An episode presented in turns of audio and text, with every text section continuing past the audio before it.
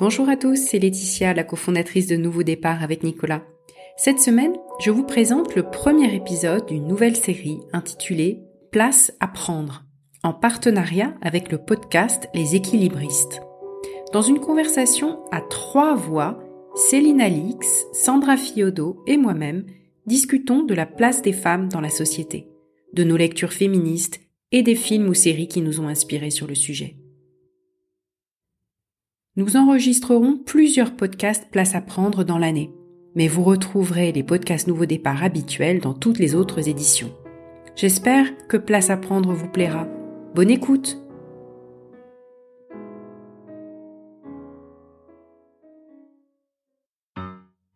Prendre place à la table de réunion. Savoir être à la bonne place au bon moment.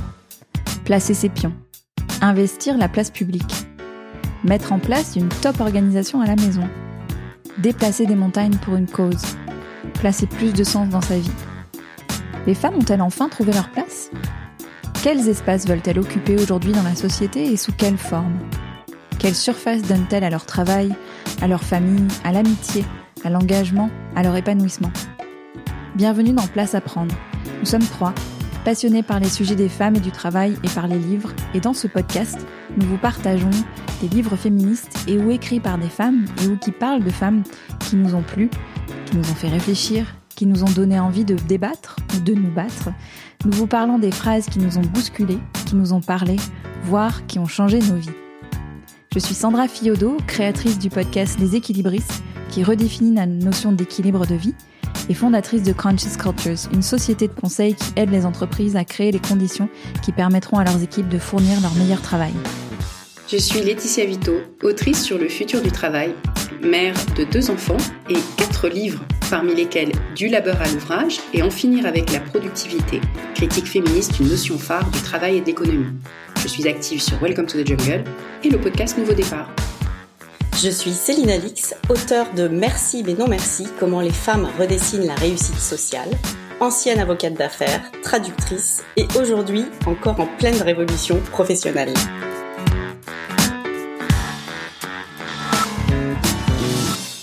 Bonjour Laetitia, bonjour Sandra.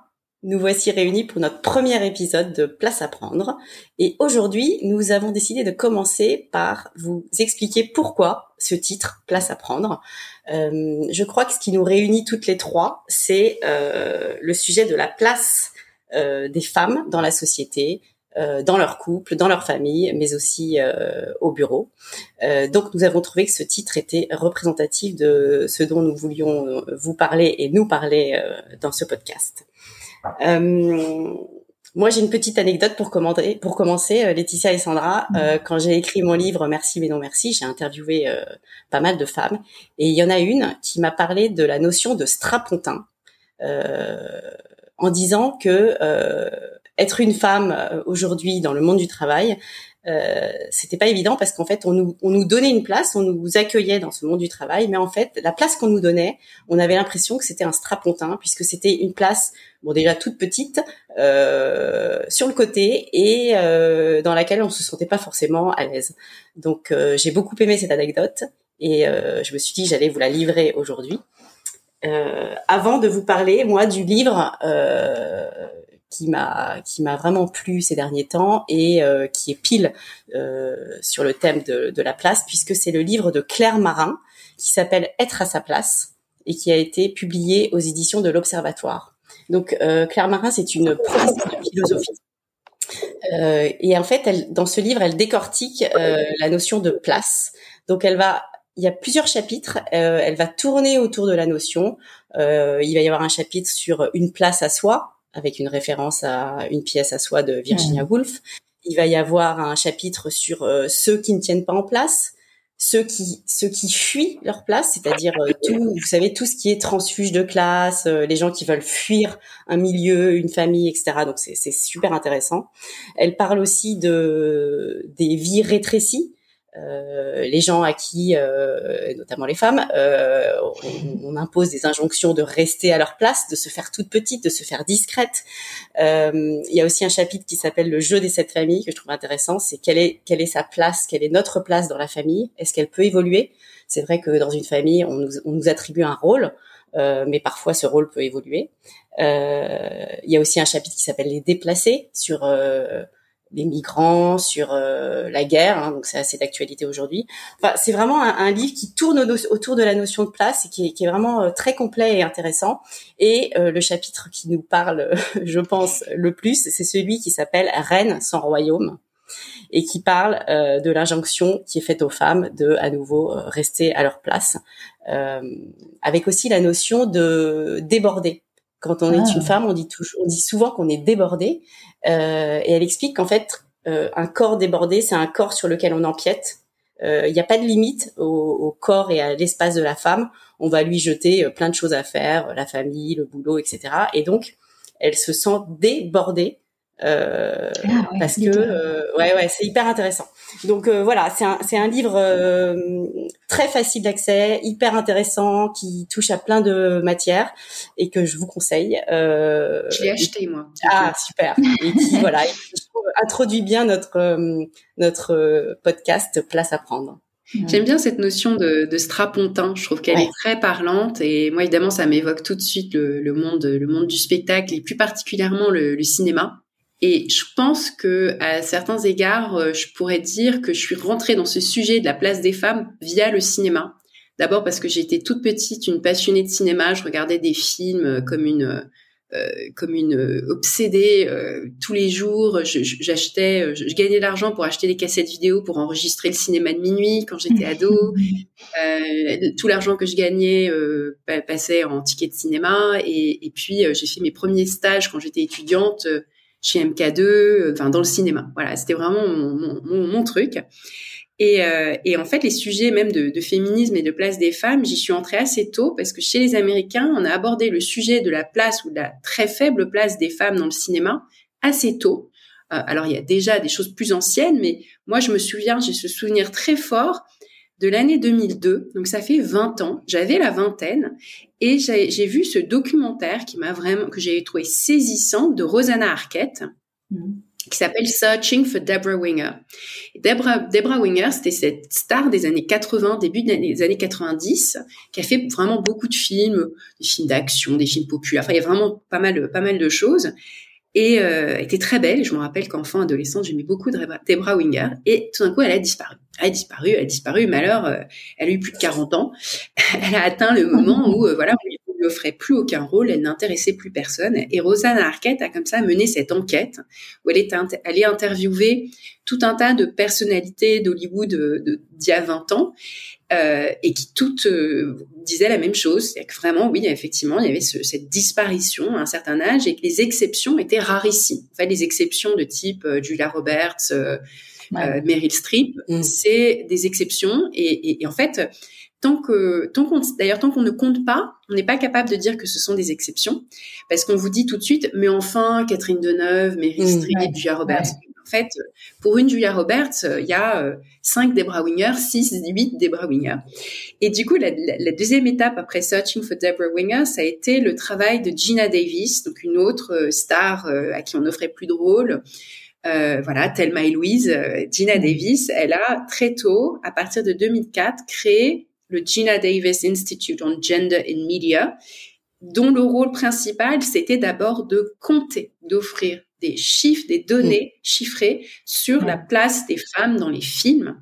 Donc c'était place des femmes dans les films pour enfants, pour adultes, enfin vraiment l'idée de de compter le, nombre de personnages, puis ça a été de compter aussi euh, le temps de parole, parce que ce qu'on observe au mm. cinéma, c'est que même quand il y a des personnages, elles parlent beaucoup moins, sont toujours dans le silence. Comme, euh, vous savez, le personnage, le seul personnage féminin dans le livre de la jungle de Disney, elle dit pas un mot. C'est vrai. Elle dit pas un mot. Je sais même pas comment elle s'appelle. On se souvient même pas de ça. Ah bah, on sait pas comment elle s'appelle au Canada. Elle n'a pas de nom. Elle n'a pas de nom. Elle n'a pas de voix. Exactement. Donc, euh, donc voilà, je pense que ça, pour moi, le, le, ce sujet de place, il est, il est passionnant. Puis j'ai lu euh, juste encore il y a, il y a quelques jours que euh, l'actrice Adèle Haenel euh, disait qu'elle prenait ses distances avec le cinéma parce que dans le cinéma français, ça ne change pas. Mm. Euh, y a, c'est toujours la même chose. C'est que l'innovation va être à la marge euh, dans les séries, dans les peut-être un petit peu le cinéma indépendant, mais le cinéma mainstream français, ça ne change pas beaucoup. Euh, pour pour Adèle Hélène, les, les, violences sexistes et sexuelles sont toujours là et le, le ce monde-là n'a pas changé, justement, n'a pas laissé sa place. Et quand on regarde mmh. les sélections du mmh. Festival de Cannes, y compris de l'année dernière, euh, voilà, ça ne, ça ne, ça ne change que très très peu. Euh, petite anecdote, pour la fin, euh, c'est ce film récent de l'année dernière sur Gustave Eiffel. Vous avez vu mmh. ça avec Romain Duris? Pas vu. Refusé de le voir. Mmh. je, moi, je ne le vois pas. okay. Pourtant, j'étais dans la cible. C'était le genre de film que j'aurais pu aller voir avec mes enfants. Mais parce que, donc, Romain Duris, 47 ans, euh, sa partenaire dans le film, Emma Mackey, l'actrice qui joue dans la série euh, Sex, Education. qui est par ailleurs très bien. Les deux, les deux acteurs sont, sont bien, c'est pas une critique. Elle a 22 ans de moins que lui. Le personnage n'a aucune raison d'être parce qu'il ne correspond à aucun personnage historique. Donc c'était vraiment juste pour mettre une femme de 20 ans avec un mec de 47. Quoi. Et, euh, et donc bah, moi je suis pas d'accord. voilà, je suis pas d'accord. Euh, je, je, je... Eiffel, son partenaire, euh, la, femme qui aurait pu jouer un rôle dans sa vie, elle aurait beaucoup plus probablement eu son âge à lui. Euh, donc voilà, donc j'ai refusé de le voir. Euh, voilà, je, vais arrêter de parler sur les sur les trucs, mais peut-être euh, vous, avez, vu aussi. Euh, vous avez vu aussi ce, ce, sketch de Amy Schumer sur le Last Fuckable Day, le dernier jour en tant que femme baisable. Ah ouais, c'est génial ça. qui est absolument génial. C'est Amy Schumer, Patricia Arquette. Donc on en revient encore avec les sœurs Arquette, vous voyez. Hein. Ça, Arquette. Euh, et Julia Louise Dreyfus, l'actrice de Seinfeld, qui se retrouve dans un chant, euh, dans une espèce de rituel, euh, de rituel païen où elle célèbre, elle fête avec alcool et, et, célébration le dernier jour de Femmes baisables au cinéma, où elles vont commencer à vivre ensuite leur vie de recluse. C'est la fin. et avec humour, Amy Schumer a pointer du doigt ce que Rosanna Arquette avait déjà pointé du doigt il y a 20 ans avec Such mm. Deborah Winger, qui est ce, ce, double sujet du sexisme et de l'agisme qui frappe les femmes au cinéma et qui fait que leur place mm. reste euh, vraiment très invisible et très minorée par rapport, euh, par rapport à celle des hommes. Mm. Et dis-moi, Laetitia, le documentaire sur Deborah Winger, c'était aussi quelque chose d'ironique? Pas du tout. Pas du tout. Ah non, d'accord. Euh, Rosanna Arquette qui part à la recherche de Debra Winger. D'accord, d'accord. Il y avait sans doute des moments drôles. J'ai pas pu le revoir parce que il n'y a pas de plateforme où on peut le revoir. Donc il faudrait euh, avoir un vieux DVD ou quelque chose comme ça. Je, je, je ne sais pas très bien comment on, comment on se le procure. Pour, Donc il t'a vraiment marqué puisque tu l'as jamais, tu l'as pas revu depuis 20 ans en fait. Alors j'avais une cassette vidéo du documentaire, donc je l'avais vu plusieurs fois. Mais là, je te parle d'il y a 15 ans, évidemment. D'accord, donc là, c'était pas... Les deux sœurs ont fait deux documentaires, mais voilà, sur un, sur un genre différent. Voilà, c'est ça. Ouais, c'est super intéressant. Et en parlant de disparition, quand on a préparé ce, ce premier épisode ensemble, on, on, on, parlait un peu des figures euh, qui nous avaient marquées, que ce soit dans nos lectures ou dans nos, nos avancées personnelles. Et on a évidemment évoqué Sheryl Sandberg, pour tout de suite se demander mais qu'est-elle devenue? Parce qu'on n'entend plus du tout parler de Sheryl Sandberg. Où est-elle? Where is Sheryl?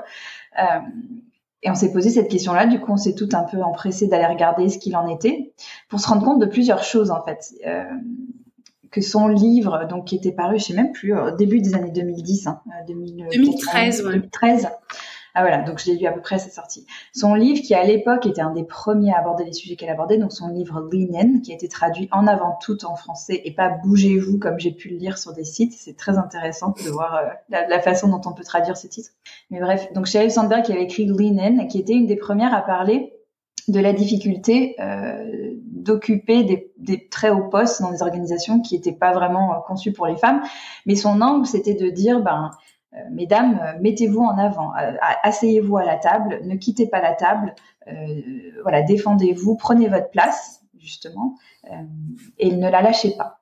Donc, on, reviendra certainement dans les futurs épisodes sur ce qu'il y a d'intéressant et, de limité aussi dans cette approche-là. Mais ce qui est intéressant quand on regarde un peu ce qui est devenu Sheryl Sandberg, c'est qu'elle a beaucoup beaucoup pris la parole. Elle a fait des TED Talks. Elle a, c'était vraiment l'icône de la place de la femme au travail.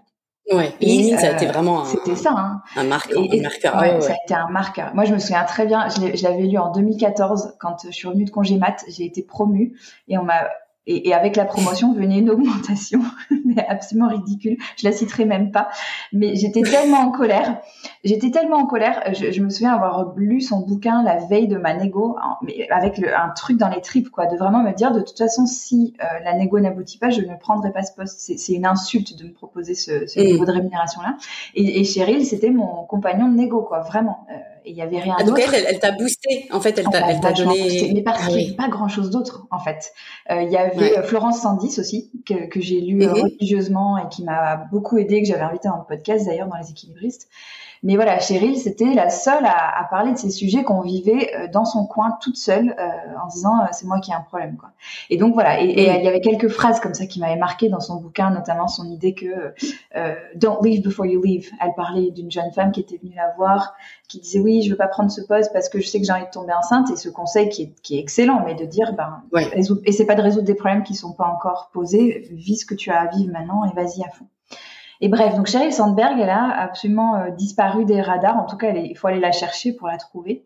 Euh, mais elle est revenue sous les radars sous d'autres angles qui sont totalement en, en, incohérence avec ses propos de départ, en fait. Parce que quand on regarde un peu pourquoi elle n'est plus là, il y a euh, pas mal d'histoires autour de, d'histoire de gouvernance dans Facebook et de la place qu'elle a ou pas, ou qu'elle n'a plus dans Facebook et dans les, différents scandales qui ont secoué Facebook et Meta depuis ces dernières années où euh, Mark Zuckerberg aurait pris beaucoup plus de place que qu'elle n'en avait elle euh, qu'elle qu pouvait en prendre. Et puis il y a aussi eu des scandales un peu plus euh, privés où elle aurait essayé d'intervenir euh, sur la publication de, de d'articles très peu euh, flatteurs pour son compagnon de l'époque. Donc des trucs to en totale incohérence avec ses propos à elle. Et donc oui. c'est assez intéressant de voir comment bah, jusqu'à une certaine période c'était cohérent et puis ça ça roulait. Ce qu'elle vivait était en cohérence avec ce qu'elle racontait, et puis ça n'a plus du tout été le cas.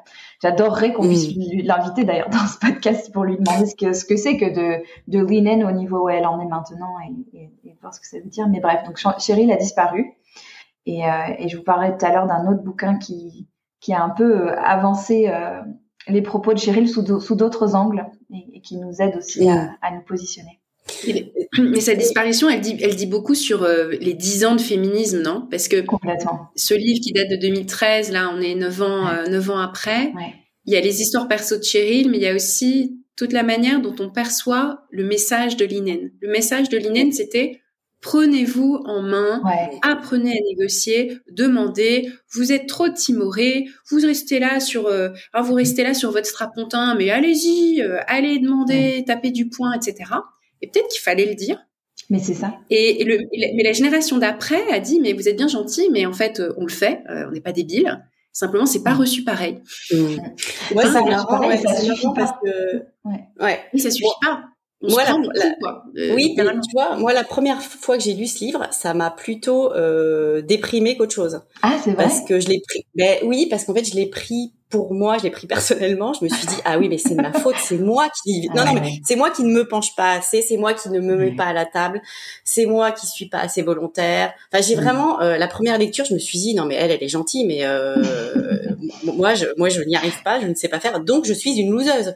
Oui. Euh, et après, oui, je l'ai relu euh, pour écrire mon livre. Et là, je l'ai vu. C'est marrant. Hein, j'ai lu des choses que je n'avais pas lues la première fois parce qu'elle parle quand même de sororité et tout. Elle est, je veux dire, c'est. En fait, le livre est bien. Hein, faut quand même nuancer. Non, non, mais c'est critiquer.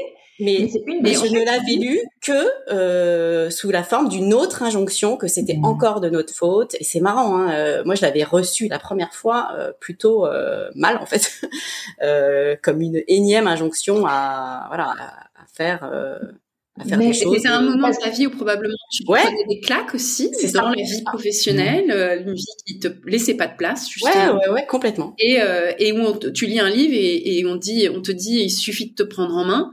Et là, tu dis, bah non, quoi. Bah oui, alors je, suis, je suis nulle. Et euh, c'est quand même, c'est terrible. Enfin, c'est, terrible de ressentir ça. Et, et c'est vrai que c'était, je pense, la critique principale par rapport à ce livre-là, c'est dire. Euh, ben non, en fait, il y a de la discrimination, il y a un monde qui est pas fait pour toi. Euh, tu te prends des coups, tu te prends du harcèlement, tu te prends du sexisme. C'est ça, il y a des choses objectives. En fait. Ni blanche ouais. ni riche, mmh. euh, bah, c'est encore pire. Euh, donc t'es bien gentil, Cheryl, mais toi t'es milliardaire, euh, t'as ton jet privé, 40 domestiques, etc. Donc évidemment, cumuler maternité et, et, carrière à très haut niveau quand on a voilà littéralement une armée de domestiques sous ses ordres. Oui, et puis toi, Cheryl, t'es peut-être une battante et quelqu'un qui n'a pas, tu vois, qui n'a pas peur d'y aller, etc. Mais on n'est pas toutes comme ça. Donc, ouais, ouais, moi, je l'avais vraiment hum, pris comme euh, quelque chose de difficile à faire, en plus de tout ce que j'essayais de faire. Euh, et il y a eu pas mal de, il y a eu plusieurs livres hein, dans cette veine. Euh, allez, osez, euh, bougez-vous, vous vous mettez vos, vos, propres freins, le plafond de verre il est dans votre tête, etc.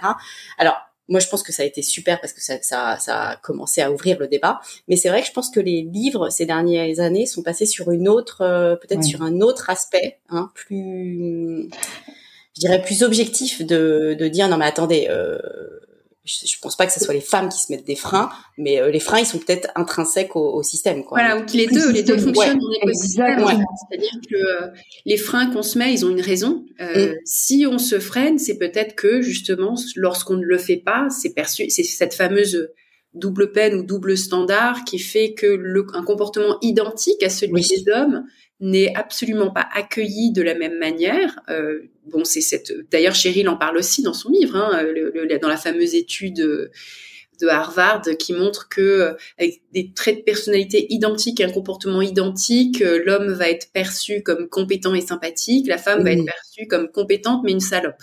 Et autoritaire et oui. Voilà, exactement, hyper désagréable. On ira, on n'a pas envie d'aller boire une bière avec. Et donc euh, il y a toujours ce choix à faire entre euh, être apprécié, aimé et être perçue comme compétente.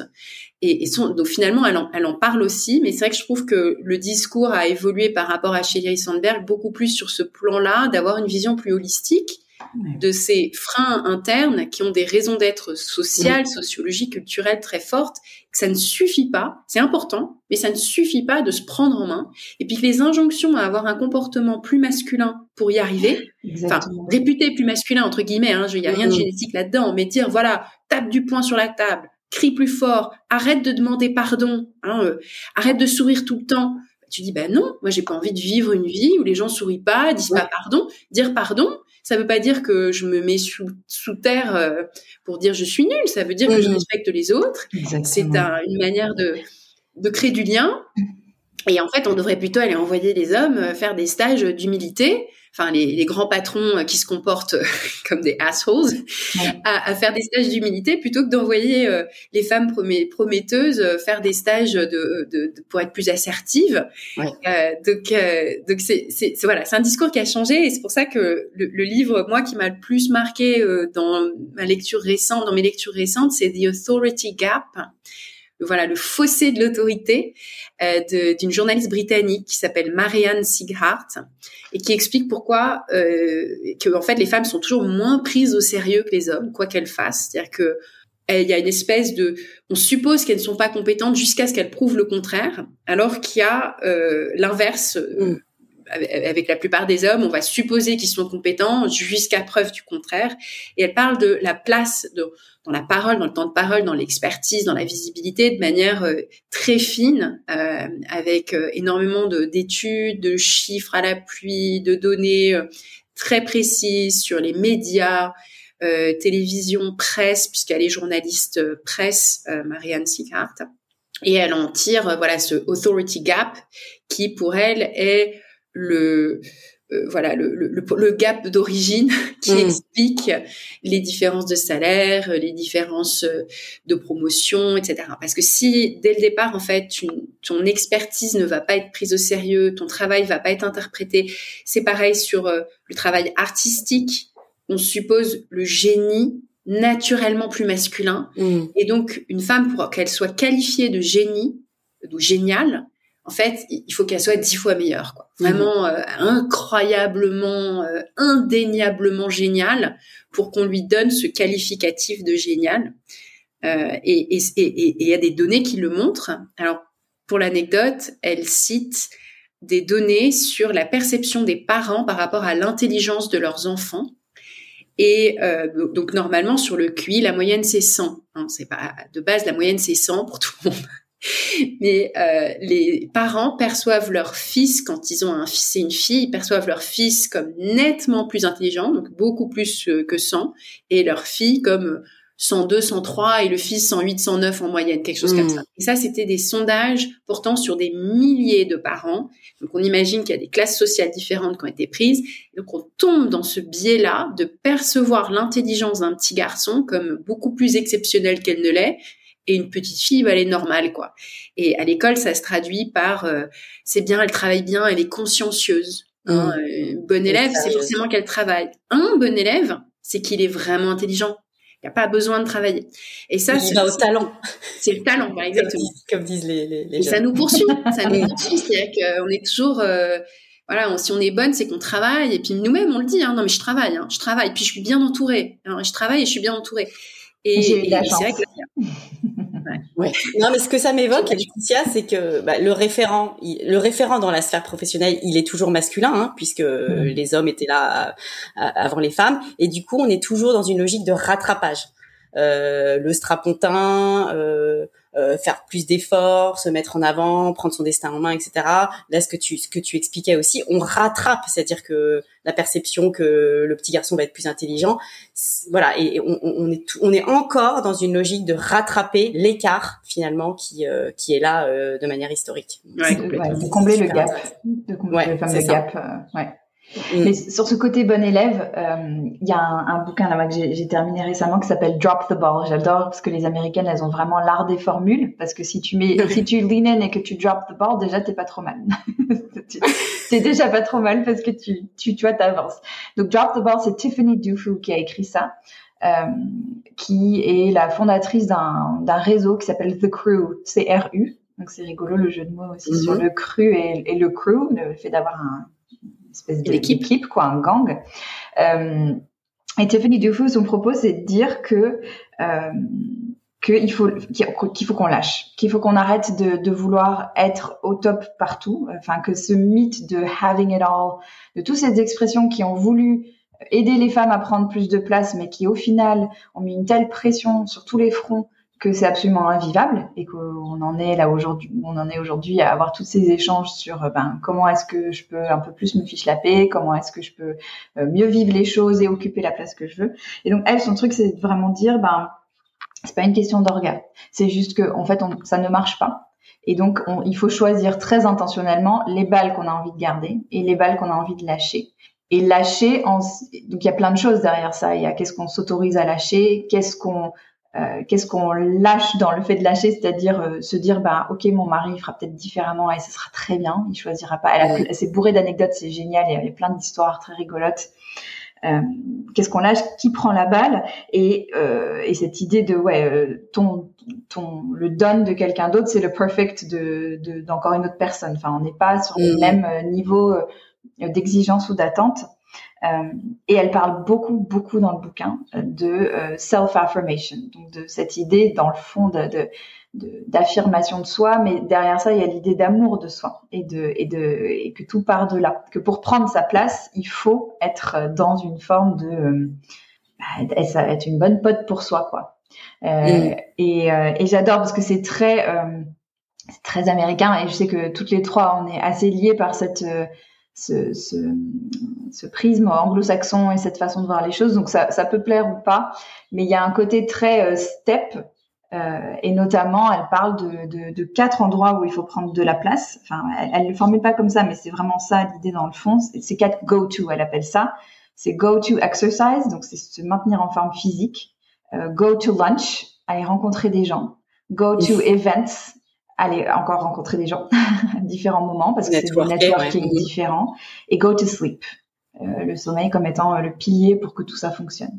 Et, euh, et, je trouve que cette idée de mâcher les choses et de se dire ok est-ce que tout ça d'avoir ça dans le viseur dans le radar c'est hyper utile aussi pour naviguer pour pour, pour faire ses choix. Elle insiste beaucoup sur cette idée d'intentionnalité des choix et de, et de choisir vraiment hyper, enfin, d'avoir très très clair à l'esprit bah, où est-ce qu'on a envie d'être et où est-ce qu'on n'a pas envie d'être. Et notamment, elle, elle, a fait un talk qui était génial. Je mettrai le lien dans les notes, mais elle démarre le talk en disant euh, j'ai reçu un coup de filière de l'infirmerie de l'école de ma fille qui est en CE2, l'équivalent du CE2. Euh, ma fille était en larmes, effondrée parce que toutes ses copines étaient parties à un anniversaire auquel elle était invitée, mais elle le savait pas parce que j'avais le mail dans ma boîte mail et je ne l'ai pas traité. Et c'est pas la première mhm. fois que ça arrive. Et si je peux être aujourd'hui sur une scène devant vous et vous raconter ça sans ressentir une, once de culpabilité, euh, je vais vous raconter comment je suis arrivée à ça. Et rien que de le redire, ça me, ça me fiche des frissons parce que c'est, elle, décortique vraiment tout le cheminement pour se dire, ben, je suis pas une mauvaise mère pour faire ça. C'est parce que j'ai choisi ce que je voulais faire. On, on peut la juger, on peut être d'accord ou pas, mais je sais ce que je veux faire dans ma vie. Elle a même, elle, c'est un peu kitsch, hein, ça va loin. Elle a son épitaphe en tête. Hein, elle sait ce qu'il y aura écrit sur sa tombe, euh, et donc sa vie est dirigée pour que ce qu'il y aura écrit sur sa tombe soit juste. Attends, il faut que je lise ce livre parce qu'elle n'a pas une once de culpabilité d'avoir raté le, le, l'anniversaire, enfin, l'anniversaire auquel était invitée sa fille. Alors là, ouais, il faut que je lise le. Vois, ouais, moi, j'étais là. Il faut pas juger, mais quand même, c'est pas cool pour sa fille. Ouais, c'est très très fort. Non, mais j'arrive pas. Hein, ah, j'arrive pas à ne pas me sentir coupable parce que je suis objectivement une mauvaise mère, parce que euh, parce que j'adore bosser, etc. et mais mais c'est mais c'est vachement intéressant, tu vois. Tu te dis, euh, est-ce que j'ai envie de faire comme elle? Non. Est-ce que ça m'intéresse de comprendre comment elle en est là? Oui, douze fois oui. Carrément. Donc euh, ouais, ouais, mais je, je, mettrai le lien de ce talk aussi parce que c'est hyper intéressant. Elle est euh, elle est droite dans ses bottes et en plus elle porte des bottes dans le talk, mais elle est vraiment, elle sait ce qu'elle fait, pourquoi elle le fait. Euh, ouais, j'adore moi le, le, le pardon oui le pragmatisme américain. Oui. T'as des balles, t'as ta liste de balles. Il y a celles que tu veux bien garder dans la main et t'as celles que tu lâches et qui roulent et tu les laisses rouler et c'est pas grave. Mais c'est c'est hyper imagé et c'est génial en fait. Donc en fait, faut se faire une liste. Les balles que je garde, les balles que je laisse tomber. Ça. Et elle, elle, elle, insiste beaucoup dans le bouquin sur la notion de alors c'est valable pour les personnes qui sont en couple, voilà, mais de all in partnership. Donc c'est vraiment le partenariat où tu attends moins de toi et tu attends plus de ton partenaire. Céline, ça me rappelle une conversation qu'on avait eue. Je crois que c'était dans le podcast où tu racontais euh, un matin où ta fille était malade et où tu t'étais rendu compte que tu t'étais même pas posé la question de savoir à qui c'était direct. T'avais fait, ok, je, enfin, t'avais sauté dans le truc. Quoi. Ouais. conditionnement. Mais ça, il faudra qu'on fasse un épisode entier là-dessus. Ouais. Non, mais ça, euh, ça c'est ça. Que... En fait, ça, c'est une femme que j'ai interviewée qui m'a appris ça, qui m'a appris mm. que quand la, le, quand euh, l'école t'appelle mm. ou euh, l'infirmerie t'appelle et te dit votre enfant est malade, il faut venir le chercher avant de tout laisser tomber, d'envoyer 50 emails à ton boss pour dire est-ce que je peux y aller, tu appelles ton mari hmm. et tu lui dis chérie, euh, l'infirmerie vient m'appeler, euh, la petite est malade. Mais alors pourquoi l'infirmerie t'appelle? Non mais ouais. non mais nous, oui, les premières étapes, c'est ça. On a essayé de mettre le numéro du père sur tous les formulaires quand on s'inscrit. Et je ne sais pas pourquoi, ouais, ils débrouillent quand même pour m'appeler moi. Mais, mais alors attends, tu appelles ton mari, tu appelles ton mari, tu lui dis, euh, la petite est malade, qu'est-ce qu'on fait? Fait? Et là, en fait, tu as déjà envoyé la balle. C'est-à-dire que la balle... Mais même la charge mentale. Ben non, parce qu'en fait, le, le, la décision, elle, tu, tu l'as redistribuée. La balle, tu l'as déjà... mais pourquoi tu es le point d'entrée numéro un? Oui, mais ça, ça, on va y arriver. mais si tu veux... on va y arriver. Et c'est une libération, c'est-à-dire que moi, je l'ai essayé, je l'ai testé ça, hein. et c'est absolument génial. C'est-à-dire qu'en fait, tu ne prends pas toi le problème à te dire mais alors comment je vais faire? Mais alors attends si je cours si je vais la chercher euh, il faut que j'annule ci et ça. Non non tu rebalances le problème à, à, à c'est pas que tu lui rebalances mais tu partages le problème avec ton mari ou ton compagnon ou euh, et, et, du coup euh, c'est beaucoup plus léger en fait c'est le problème de la famille. C'est le problème de ah la famille, du fonctionnement. Oui, ça, mais vraiment, il faut qu'on fasse un épisode entier là-dessus, parce que c'est vraiment très, très, très riche. Euh, En plus, Sandra, avec le nombre de personnes qui étaient interviewées sur ce sujet-là, et puis, euh, euh, et puis moi, le, nombre de, de, livres que j'ai à vous recommander là-dessus, et, et, je suis euh, parfois assez pessimiste en fait hein, sur euh, sur justement le rôle de la famille et le poids que c'est. Quand je vois que je suis tellement déterminée et que ma détermination, moi, à pas me faire avoir, fait qu'en fait, je suis tout le temps malheureuse. Mm. Je me dis merde, vaudrait peut-être mieux être dans un rôle traditionnel et heureuse mm. que, mm. d'être rebelle et malheureuse. Euh, non, mais c'est vrai, mais t'as raison. C'est fort, finalement, c'est puissant en fait. Hein, ouais, c'est vraiment. Ah oui, non, mais tu le ressens dans tes tripes. Hein. Ouais. L'injustice et le, ouais, ouais, c'est, c'est, c'est dur. Mais ce petit truc, c'est rien, hein, mais ça change tout en fait. C'est que t'as déjà fait rouler la balle en fait. Mais tu drops the ball euh, sans le savoir, Céline, en fait. tu, tu... c'est très conscient. Ouais. Non, non, non, mais c'est c'est c'est euh, c'est cette femme que j'ai interviewée, euh, Anne Pémira, qui est d'ailleurs mm. coach parental, donc je pense qu'elle connaît très bien son sujet, mm. qui m'a qui m'a donné ce petit et elle me dit tu fais tu fais ça pour tout. Mm. Et tu as déjà Le petit tuyau moi que je donne, c'est quand vous inscrivez, surtout quand vous déménagez, quand vous inscrivez dans une école, euh, faire attention à ne pas mettre le contact de la mère ah, ah, oui, tu mets carrément pas. Parce que si tu mets les deux, on appelle que la mère. Si tu mets et puis voilà comme ça, du, coup les écoles sont obligées de faire l'effort de demander le contact de la mère, mais ça suppose que par défaut c'est le père qu'on appelle. Mmh. Oui, mais visiblement ils ont retrouvé Laetitia. Ils doivent avoir un annuaire secret des mères qui se désinscrivent. ah oui, c'est qu'on se refile sous le manteau. Ouais. Mais ouais. Ah, ah bon, on en a des, choses à, se raconter euh, dans les prochains, je crois. Je crois que le sujet il est vaste. ah, le sujet des places, de la place et de la place à prendre, il est énorme, ouais, ouais. La place à prendre et la place finalement aussi là, on, avec Drop the Ball, on est aussi sur l'idée de la place à ne plus prendre en fait. Oui. Et, euh, et ça, c'est un sujet en, en, soi aussi, se dire comment tu te retires d'un sujet qui semble être euh, euh, automatiquement euh, voilà ou, qu'on te donne automatiquement que la société te donne la famille te donne automatiquement ou que tu prends automatiquement aussi que tu hein. prends automatiquement mais encore une fois ça va dans les deux sens mmh, et mmh. je pense que ça ne suffit pas là aussi de dire euh, euh retire-toi parce que, comme je le disais avec les écoles allemandes, ils viennent te chercher. tu veux pas te cacher. mais c'est ce qui est de sous-entendu dans son bouquin, c'est jamais vraiment ouvertement dit, mais c'est cette idée que le déconditionnement, il ne peut se faire que collectivement et qu'on a besoin les unes des autres pour se dire c'est ok, tu peux arrêter de faire ça. Et ça me fait penser, j'avais interviewé Aurélia Schneider, qui est euh, psychiatre et qui a écrit un bouquin sur la charge mentale et qui d'ailleurs m'avait raconté que euh, sur son livre, il a écrit en gros la charge mentale des femmes et en tout petit, et des hommes. Elle m'a dit qu'elle s'était battue avec son éditeur parce qu'elle voulait que ce soit écrit en aussi gros que le reste parce que les ah hommes aussi ont une charge mentale et voilà, enfin il y, a plein de choses à dire là-dessus. Mais et, elle raconte dans son livre que euh, qu'elle elle prescrit à ses patientes des dîners de filles, des dîners entre copines. Elle, leur fait une prescription euh, de ça et elle c'est remboursé. c'est elle rembourse le resto et tout. Et, euh, et elle dit et pourquoi? Parce que on a besoin d'entendre ses copines dire ben j'ai pas fait le gâteau de l'anniversaire euh, de mon enfant, euh, j'ai acheté un savane et que en entendant ça tu te fais tu te dis ah bah oui ok en fait en fait je peux faire ça moi aussi. Je n'osais pas mais puisque tu le dis bah en fait ça, m'autorise à le faire. Et ce truc-là, on peut pas être toute seule dans nos coins à se dire est-ce que ça je peux le faire ou pas le faire, quelle place j'ai le droit de prendre. Ça ne peut être que collectif.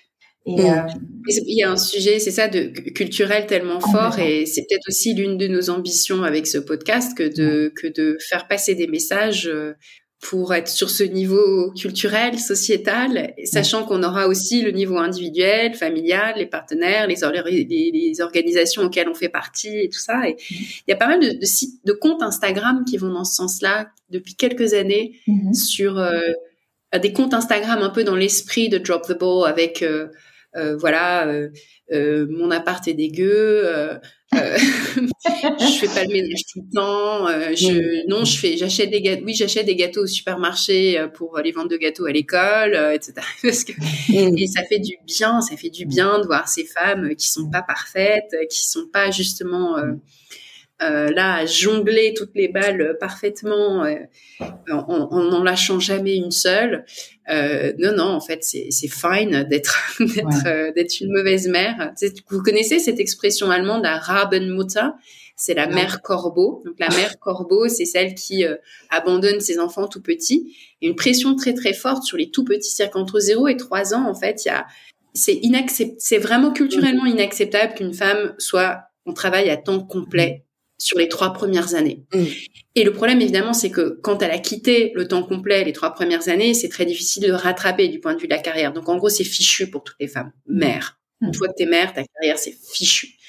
Et, et, cette idée du, de la Rabenmutter, ce, ce, ce, ce fond culturel de la Rabenmutter, il reste hyper fort dans la société allemande. Et euh, en fait, évidemment, les, c'est un gros sujet pour les féministes allemandes que d'aller s'attaquer à ce sujet-là. Mais pour l'instant, la réponse que trouvent les femmes allemandes féministes, c'est ne pas avoir d'enfants.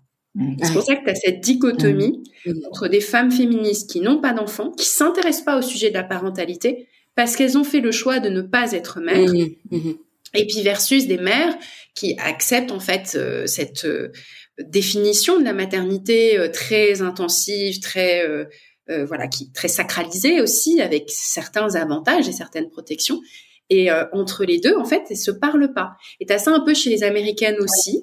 Euh, tu vois, les les entre les working moms et les euh, et les euh, et les stay home moms, t'as un peu, tu vois, une espèce de guéguerre sur chacune, elle voit un peu d'un mauvais œil les mauvaises mères d'un côté, celles qui font carrière, et puis les bonnes mères de l'autre, mais bon, qui sont quand même pas très ambitieuses professionnellement et qui sont que à la maison. Et tu vois, c'est irréconciliable. Mm. Et je trouve qu'on a de la chance d'être française parce que, mine de rien, même si rien n'est parfait et qu'il y a beaucoup de combats à mener, on a quand même, j'ai l'impression, plus de solidarité, enfin, une rupture moins forte entre euh, euh, différents modèles euh, maternels, euh, parentaux, mm. etc., qui font que bah, tu as quand même toutes ces places en tant que femme qui sont ouvertes, enfin, qui sont culturellement ouvertes. Ça veut pas dire qu'elles le sont dans la réalité, mais qui sont culturellement ouvertes. Donc euh, voilà, je sais pas ce que vous en pensez. Euh. ça, ça, ça, me fait penser au, à cette série extraordinaire Big Little Lies. Ah, tu sais où tu as une brochette de mère, femme, euh, etc.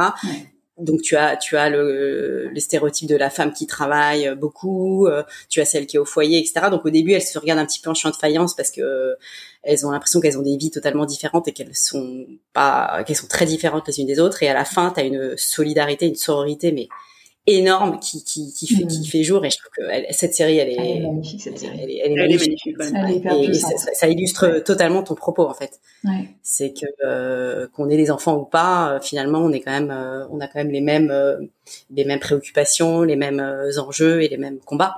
Donc c'est ouais. je suis d'accord avec toi Alicia sur le fait qu'on a on a de la chance d'être française même si évidemment rien n'est parfait. Mais le, le, le combo maternité et travail est, culturellement accepté. Euh, Complètement. C'est pas un sujet euh, d'être une mère et de vouloir travailler. Après, c'est comment on fait, quelle place, combien de temps on peut rester. Enfin, il y a, mille détails qui font que c'est pas simple. Mais on n'a pas ce truc qu'ont les, qu'ont les Allemandes, mais qu'ont aussi les Américaines, qu'ont les Australiennes, euh, où tu ta carrière en Australie, c'est pareil. Le, coût du daycare est absolument, enfin, prohibitif quoi. C'est, t'es obligé de faire un choix. T'es obligé de mm. faire un choix. T'es obligé de faire un choix, mais du coup, on t'oblige à drop, à drop the ball. À drop the ball. Et pas la balle que t'as choisie. Mm. Et c'est vrai que pour nous, c'est pas facile parce que, en fait, on veut pas drop the ball. ouais. Non, mais ouais, il y a tout un. C'est pour ça que ce, ce, cette expression, elle est hyper intéressante parce qu'elle ouvre mille conversations sur euh, sur euh, bah, qu'est-ce qui constitue une balle, lesquelles tu choisis ou pas, lesquelles tu hérites, à qui tu lâches. Bon, on pourrait continuer des heures, hein, j'ai l'impression, il va falloir qu'on... Merci beaucoup à toutes les deux. En tout cas, je, je, sens qu'on a lancé des épisodes futurs euh, pour continuer Place à prendre très rapidement. Mm. Merci à vous d'avoir écouté. Merci. Merci à vous. Et puis si vous avez des idées, des, sujets aussi qui vous intéressent, n'hésitez pas à nous en faire part. On sera très heureuse de, de vous lire. Vous savez où nous trouver euh, les unes et les autres. Merci beaucoup. Voilà, c'était le premier épisode de Place à prendre. On espère qu'il vous a plu, qu'il vous a évoqué et inspiré plein de choses, qu'il vous a donné envie de réfléchir et de poursuivre avec nous l'exploration du thème de la place. On vous donne rendez-vous dans quelques semaines pour discuter de comment trouver sa place en télétravail. À bientôt!